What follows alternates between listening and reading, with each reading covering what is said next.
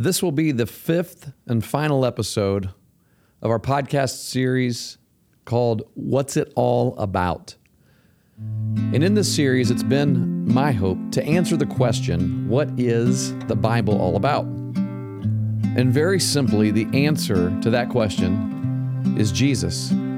Jesus Christ is the main character in every story of the Bible from the very beginning all the way to the end. And you see Jesus showing up in the Old Testament in foreshadowing statements, foreshadowing prophecy. You see Jesus showing up in events that point to him. You even see Jesus showing up to have conversations and reveal who God is to various people throughout the Old Testament, such as Moses, such as providing a sacrifice for Abraham, such as calling Isaiah into ministry as Isaiah saw him in the temple. And all of those accounts throughout the Old Testament are ultimately pointing to one specific event that is going to happen at some point in the future.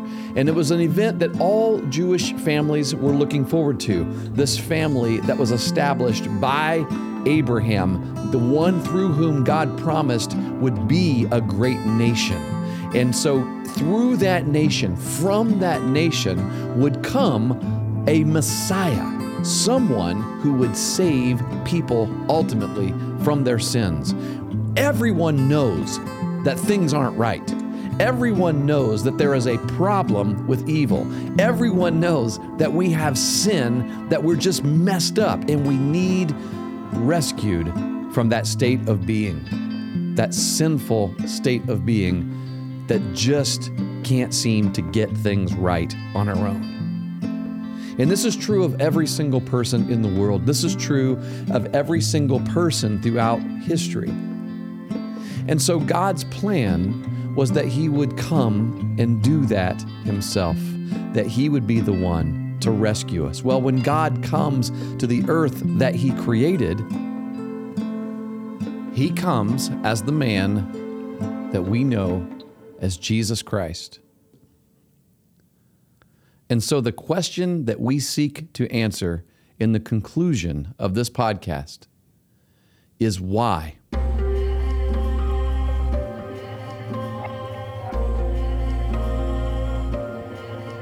Why did God do that? Why did Jesus have to die?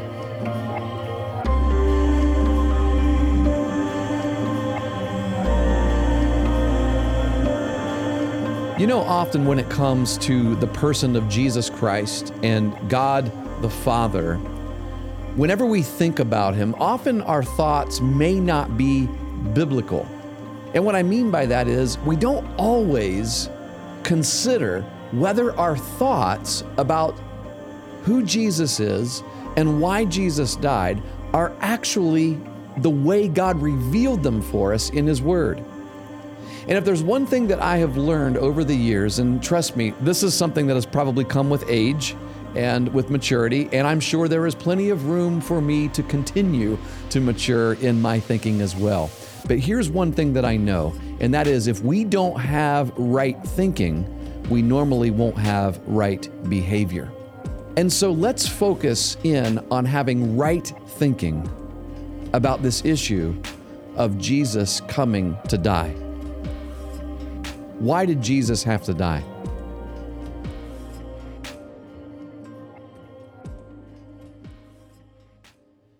You know, if I were talking to a group of people, say in a lecture hall, about this very question, and I asked the question, hey, you tell me, everyone, why did Jesus have to die? And I asked for various answers throughout the room. What are some of the responses that you think I might get? Well, he died for me. Yes, but who else? Well, he died for everyone. Yes, he died for everyone. But for who else? He died for the sinner. Yes, he died for the sinner. But who else? Well, uh, the Bible says he died for the elect, whatever that means. Yes, the Bible says he died for the elect. Who else? Well, he died for everyone, everyone in the world. Yes, he died for everyone in the world. But for who else? And at this point, the audience might become a little frustrated, wondering who else could there possibly be that we haven't yet mentioned? And then maybe someone would say, Is the answer you're looking for, Chris, the Father? God, the Father? And I would say, yes, that's correct. You see, most people think that Jesus just died for us. Well, as much as he died for us, he also died for God the Father. And unless we realize that, then our concept of who God is and what God accomplished through his Son and all that God had planned throughout the Old Testament and all of those prophecies and everything that those events and foreshadowings pointed toward are not going to make as much sense to us as they would until we truly understand what is at the heart, the biggest problem that Jesus solved through his death. Many theologians say it like this they say, God had a problem. And yes, that's true. You see, God created us. God created human beings to have a relationship with us. He wanted to have relationship with us. And he said, "You should worship no other god but the Lord, for I am God and I am passionate about my relationship with you. I will take care of you. I will sustain you." But then we, human beings, we turned from that. We did not obey God in that. And we worshiped other things. We worshiped ourselves. Sin came into the world. Evil came into the world. And all of the problems came into the world. Well, here's the problem God will approach us, human beings, with His love to save us. But you see, God is not only a God of love, He is also holy. The Bible tells us He's just, He's righteous. And all of those words suggest that everything he does is right and just. He is also a God of love, but a God who is right and just in his very nature means that he has to punish us for that behavior. And the punishment for that behavior is death.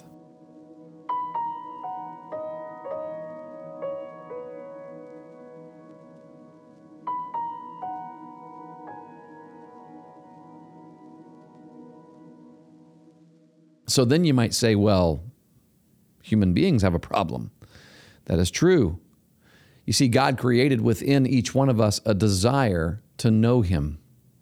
And that is true of every single person in this world. And many people have not yet found the God who actually created them and found that relationship with Him, but they have found other ways to fill that hole, which ultimately do not satisfy. But God created us with a desire to know Him, to worship Him, to be complete in Him. And so we approach God for salvation, and we know that we need Him for that. But His very nature, because He is just, because God is righteous, because God is holy, God has to destroy us. He has to carry out punishment on us for denying Him, for disobeying Him for sinning, for turning from Him. And so I guess you could say, yes, God has a problem. And also, human beings, humanity, have a problem. And the answer to that problem is so critical. Because the question is, well, how did God solve that problem? And that's what we're here to answer today.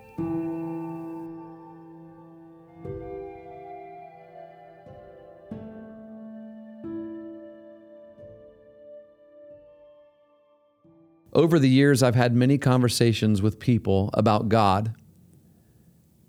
And often, some of the same questions will come up. And one of the biggest questions that it seems like you're ever asked whenever you're talking about God and the nature of humanity and sin and evil and where did it all come from and how does it all exist together is this well, if God is so loving, how can he send anyone to hell? I mean, how can you send someone to hell? If you say that you're God and you created people and you want your people to have relationship with you, then how do you send them to hell? I don't want to serve a God like that. I don't want to believe in a God like that. But here's something that's interesting. Over all the years of ever having conversations with people about God and His nature, and about humanity and our nature, I'm not sure that I have ever heard anyone ask this question. Instead of saying, How can a loving God send anyone to hell? No one has ever asked this question How can a holy, righteous God ever allow a sinful individual into his presence?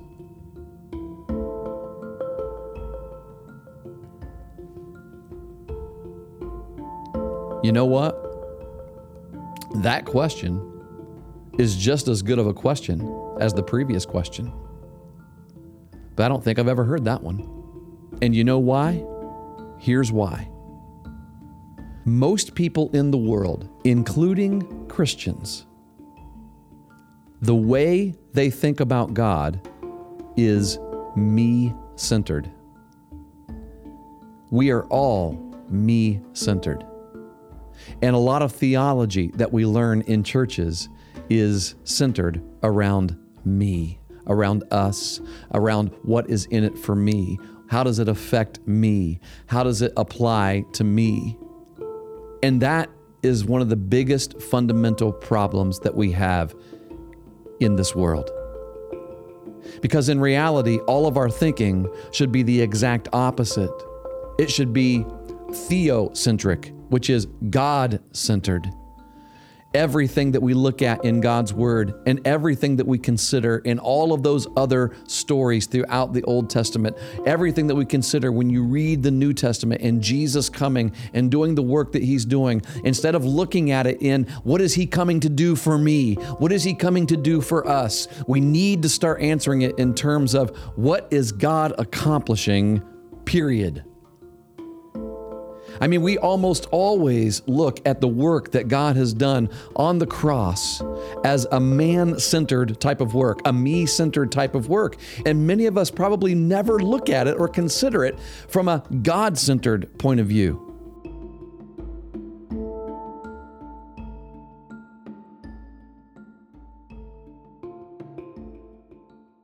So, back to the question why did Jesus have to die? You know, if you don't know why Jesus had to die and for whom he had to die, usually that means that you're going to have a wrong concept about who God is. And you'll have a wrong concept about who you are and what Christ did on the cross and exactly what all it accomplished.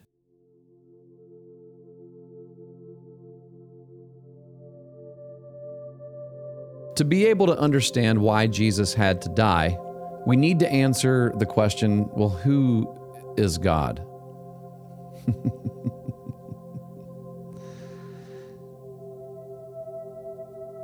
now, you might be thinking, wait a second, you said this is the fifth and final episode of this podcast, and you just said we have to answer the question, who is God? And we're already more than 10 minutes into this thing. How long is this episode going to be?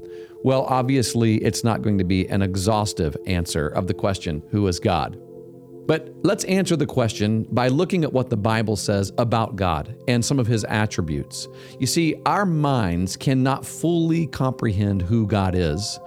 God is so great, and our minds are so limited. And so God has to reveal himself to us and who he is. And he has done that in the Bible, in the Word of God in the scriptures. And he has revealed himself to humanity by showing us some of his attributes. And many of these attributes are things that you have probably heard people speak of when they speak about God. For example, people will say, God is love. That is true. That's an attribute of God. God is truth. God is holy. God is righteous. God is all powerful. God is omnipotent. God is omniscient. He's all knowing. God is pure. God is omnipresent. He is everywhere all the time. So these are all attributes of who God is, and they are all spoken of Him throughout the scriptures. But see, here's the problem, and this is something that we've got to be careful of doing. And that is, a lot of people think that you take all of the different attributes of God and you add all of these attributes together, and then the sum total of all of these attributes equals God. And that's not actually true. That's not how you are to think of God. You see, most people think an attribute is a part of who God is. And that's not the case. When we say God is love, we don't mean, well, a part of God is love, but another part of God is he has wrath. We might say God is holy. When we say that, we don't mean, well, part of God is holy, but another part of him seems like he's one of us. Or God is truth. Well, part of him is truth, but in other parts of him, no, no, no. See, it doesn't work that way for God. That's not how you do it. You don't take all of the attributes, add them together, and then the sum total equals God.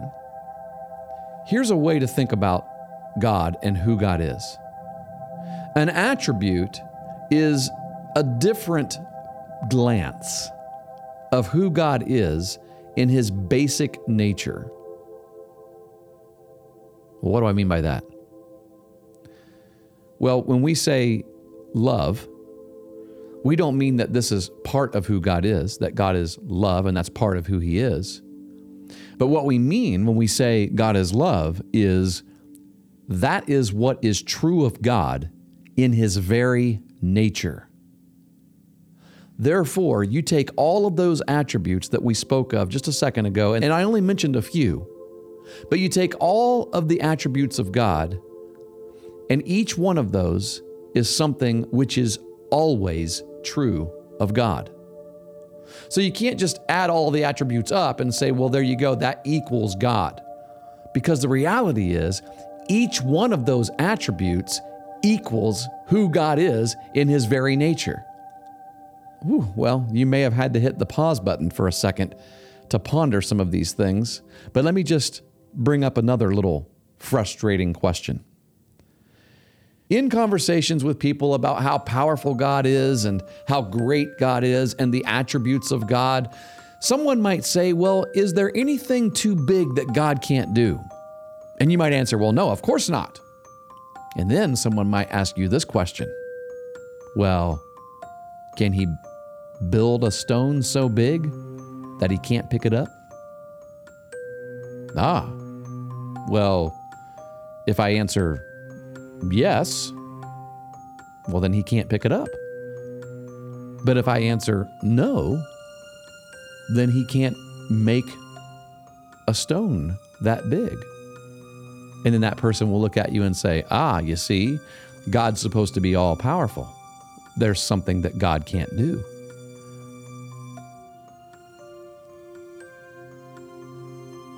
And you know what I say to that? Okay. But when you look at the attributes of God as a different glance of who God is in all of those things, I can say perfectly fine. Well, yeah, sure. There are many things that God cannot do. What? What do you mean, Chris? How can you limit God? Well, think about this.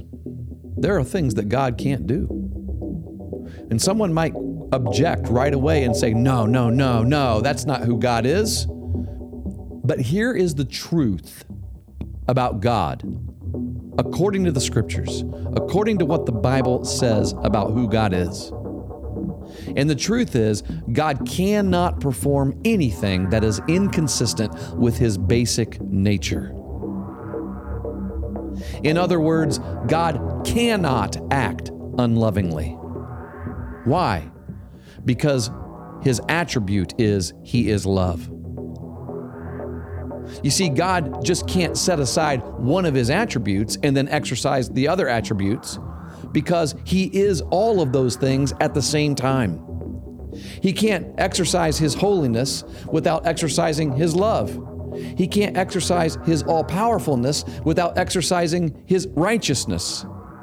And so, God, you might say, in a way that He has revealed Himself in His Word, is limited by His very nature. He cannot perform anything that would be inconsistent with His basic nature.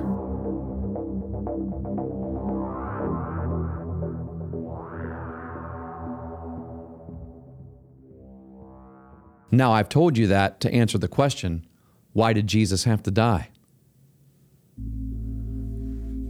Well, in order to answer that question, we really should read the Bible and let the Bible tell us what the answer is. In the New Testament, in the book of Romans, chapter 3, verses 21 through 26, it says this But now the righteousness of God has been manifested apart from the law although the law and the prophets bear witness to it. Now, notice something that it does not say. It does not say contrary to the law, that righteousness of God has been manifested contrary to what the law says. And when it says the law, it's speaking of the Old Testament and everything that God did in the Old Testament. There is no conflict between the law and the righteousness of God or the grace of God. So let's keep reading. The righteousness of God through faith in Jesus Christ. So, what we need is righteousness of God to have relationship with God. And God said that He created us and that He has a real passion for having a relationship with us. And so, to have that relationship, we must have the righteousness of God Himself. Well, we lost that righteousness. So, how do we get that righteousness? Well, it says, through faith in Jesus Christ for all who believe. For there is no distinction. Now, this is the righteousness of God.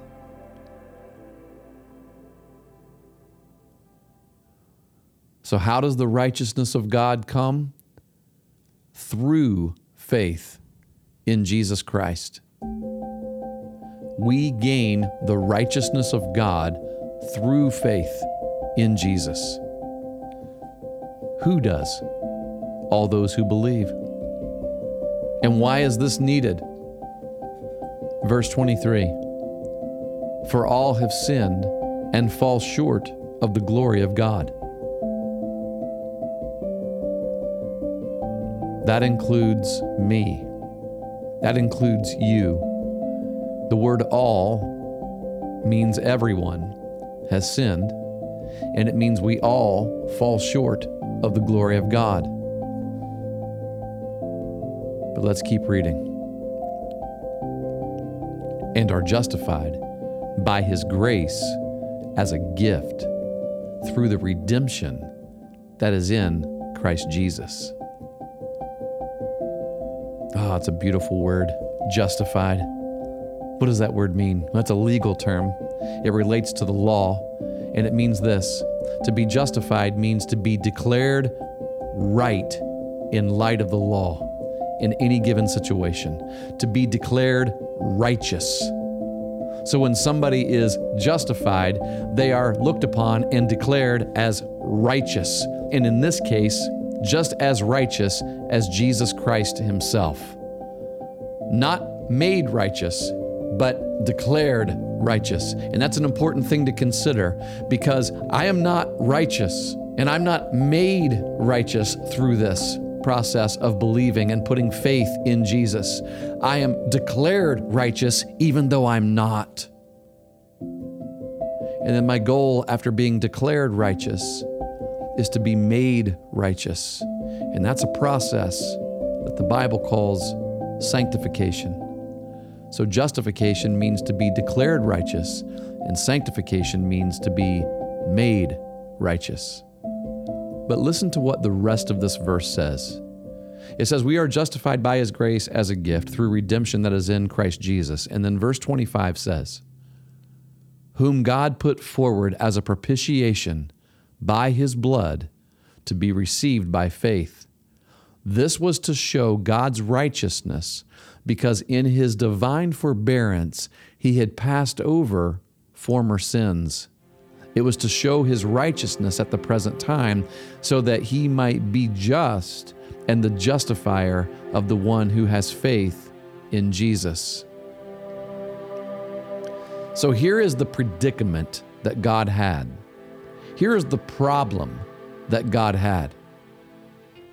It said that Jesus died so that he, so that God would be just and also the justifier of the one who has faith in Jesus.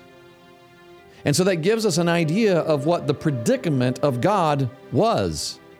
How can God remain just and forgive sinful individuals like you and me, but also everyone in humanity and all of those who have come for years before you and me, who are all far less righteous than God Himself? If God is just, He can't just overlook all of this sin. He has to punish it. And so the question is then how can God remain just and justify all of this evil? And the answer to that question is why Jesus had to die.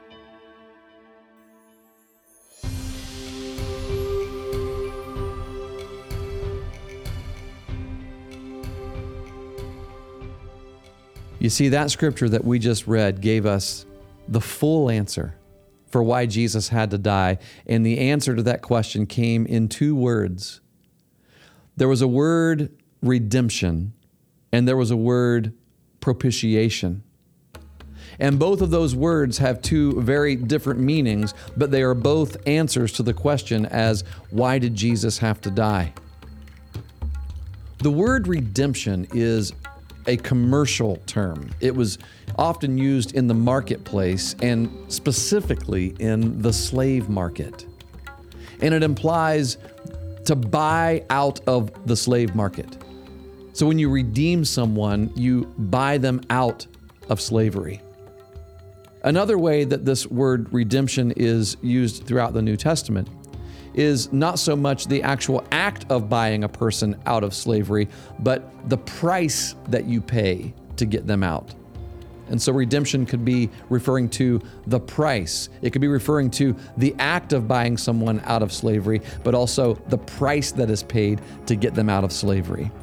And a third way that this word redemption is used in the New Testament is that the price you pay to buy a slave out of the market of slavery is such a great price that that slave can never again be sold into being a slave. In other words, the price is so great that when God purchased us out of the slave market of sin, we will never, ever again need to be sold back into it. The price was so great. Well, what was that price? It was Christ's work on the cross. And that work was so great a price that we will never again need to be sold back into sin. That we will never again need to be a slave to sin. Well, that's one of the words that's used in this section of scripture in Romans to answer the question why did Jesus die? The second word that is used is the word propitiation. Now, this word's a little harder to understand. We don't use the word propitiate or propitiation very much in our English language. In fact, you may have never heard the word propitiation outside of a Christian circle of conversation. And there's probably good reason for that. To begin understanding the word propitiation, I want to give you another word that is a synonym of it that I believe helps us to comprehend what it means, and that is the word satisfaction.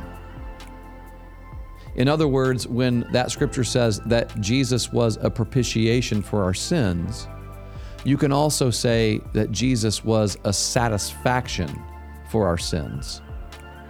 Well, what does that mean? Look at it this way the work of Christ on the cross accomplished two things. It accomplished something for us as human beings, but it also accomplished something for God. And what it accomplished for us as human beings is redemption. He purchased us from the slavery of sin. And what it accomplished for God was propitiation or satisfaction.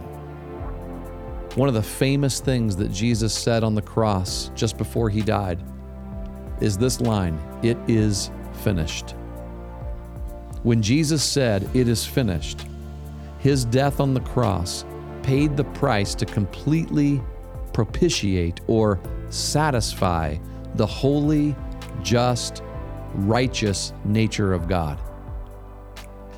And this is how God could exercise his love for us without setting aside his holiness or his justice. God could exercise his righteousness because it was satisfied in Jesus. When Christ died on the cross, he paid the price for our sins and he satisfied the holy, just, righteous nature of God.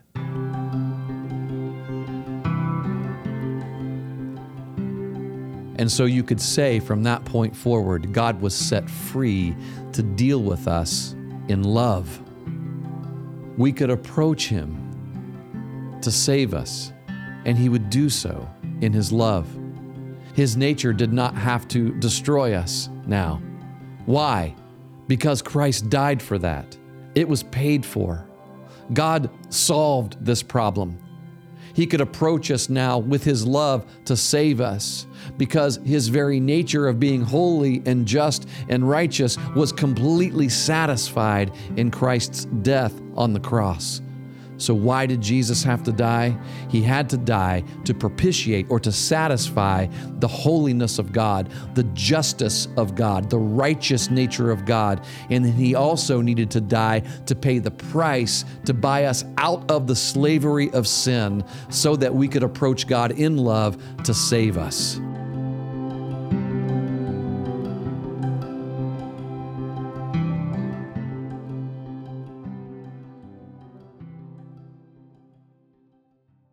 So, friend, what does this mean for you?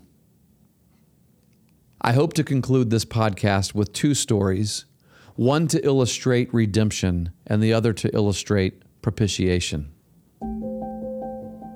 I remember reading a story that occurred many years ago along the banks of the Mississippi River. There was a little boy, probably about seven or eight years old, and he loved to play along the Mississippi River and he spent a long time making this little sailboat.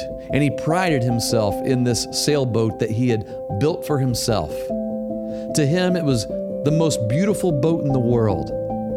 And after several days of testing it and sailing it in really calm water, he put it out into the water where the current and the wind could catch the sail. And the boat started moving out toward the center of the river, and he couldn't get to it and he started crying and he started yelling for his boat. And his father said that he saw his son running down the banks of the Mississippi River, yelling to his boat, hoping that it would come to the shore. Well, at that point, the boat got caught up in the main current of the river and it was taken downstream. And the little boy was crushed because his boat was gone. About three months later, he was with his father about 35 miles downstream from where he originally put that boat in. His father was doing some business down in town, and as they walked down the main street of that little town on the coast, they passed a pawn shop. Now, in most places, you know how this works. You take something into a pawn shop owner, and he'll give you money for it. And if you don't purchase it back in so many days, they sell it to somebody else. Well, the boy and his father walked by this pawn shop, and the little boy looked up in the window And to his amazement, he saw his sailboat. It was in the window and it was for sale. Well, he got so excited, he saw his boat. He found his boat. So he pulled away from his father and he ran right into the store and right up to the manager, right up to the person at the cash register, and he said, That's my boat. I want it. And the manager of the store said, Well, wait a minute here, son. That's my boat. I bought it. And the boy said, Well, no, no. I made that boat. It's my boat. And the man said, Well, you're going to have to buy it. And the poor little boy was very sad because he didn't have any money. Well, the father saw this predicament. Well, his father saw this predicament. And so his father gave him the money to buy the boat. Now, here's what is significant about this story. As they walked out the door, the father heard his son talking to the boat. And this is what the little boy said. The little boy looked at his boat and he said, I made you once and I bought you once.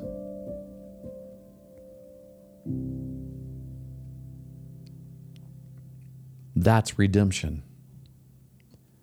God created you in his image. He made us once.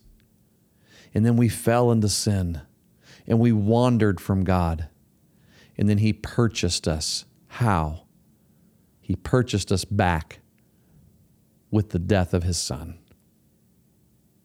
And every time God looks at you and me, He says, I made you once and I bought you once. And friend, that is redemption. That is one of the reasons that Jesus Christ came to die.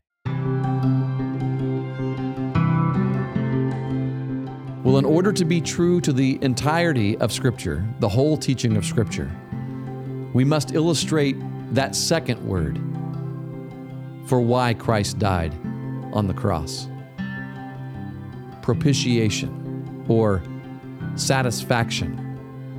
What does that look like?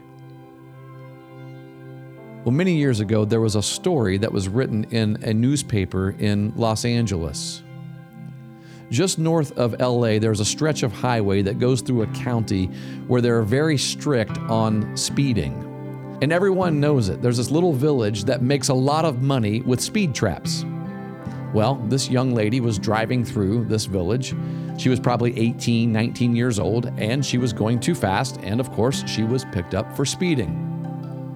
Well, in that segment of the road, when you're picked up for speeding, you are ticketed and you're taken right into court, and court is open 24 hours a day, seven days a week. And so she was taken immediately to court right after that citation. So she sat in court for a little while, and when it was her turn, her name was called, and she went forward and stood before the judge. Well, the judge read off the citation and then asked her, guilty or not guilty? Well, she was caught red handed she couldn't deny the fact that she was speeding through there. And so she said, guilty. And the judge brought down the gavel and said, I find you guilty. Well, the penalty for a guilty verdict was either pay a $100 fine or spend a day in jail or so many hours in jail. And so this judge brought down the gavel and said, Guilty. But then an amazing thing happened after that. Probably something that has never happened before, or maybe, maybe it's happened one or two times in other parts of the American court system. It's possible. But here's what happened the judge stood up he took off his judicial robe and he laid it over the back of his chair. And he walked down around the front and he stood next to the young lady. And he took out his wallet and he paid the fine. Well, the whole court was stunned. What was the explanation for this? how can you explain what was happening right here? Here was the explanation the judge was her father. And so now here's the situation. The father loved his daughter probably more than anyone else in the world, but he was a really good judge. He was a just judge. And therefore, he couldn't say, Hey, I love you so much, and I know you didn't mean to do this. You're forgiven this time. What would everybody in the courtroom yell out if the judge did that? No, no, no, that's not right, judge. She deserves justice. We need justice in order for this whole system of courts to work. So, no matter how much he loved her, because he was a just judge, the fine had to be paid, or she had to be put in jail for a day. But he loved her so much that he was willing to set aside his judicial robe and come down and stand next to her as her father. And instead of seated before her as a judge, he took the penalty upon himself. And so that way, no one could say, I want justice or there needs to be justice. Because according to the law, the requirements of the law were met in his payment.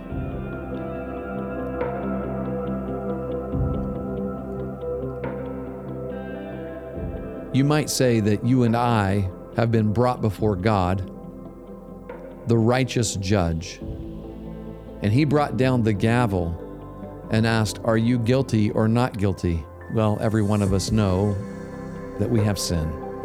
We're guilty. And so he has to bring down the gavel and say, This is your fine. The wages of sin is death. But this God created you which means He's your Father and He loves you. And so he stood up and he took off his royal robe and he set them across the back of his throne and he came down in the form of Jesus Christ, who the Bible calls the Son of God. And instead of standing before us as our judge, he stood next to us as our Savior and he took the penalty upon himself. He took the holy, just, righteous wrath of God upon himself. And when Jesus said, It is finished, all of the requirements of the law and the nature of God were satisfied. And from that point forward, God is free to deal with us in love.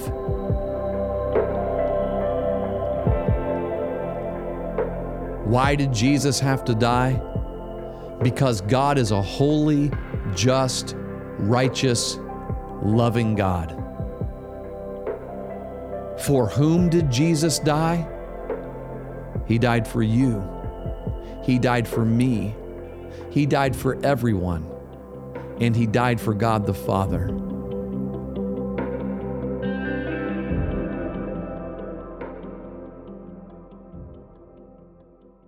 You see, God loves you so much that He did something about it. Now, my question for you what will you do?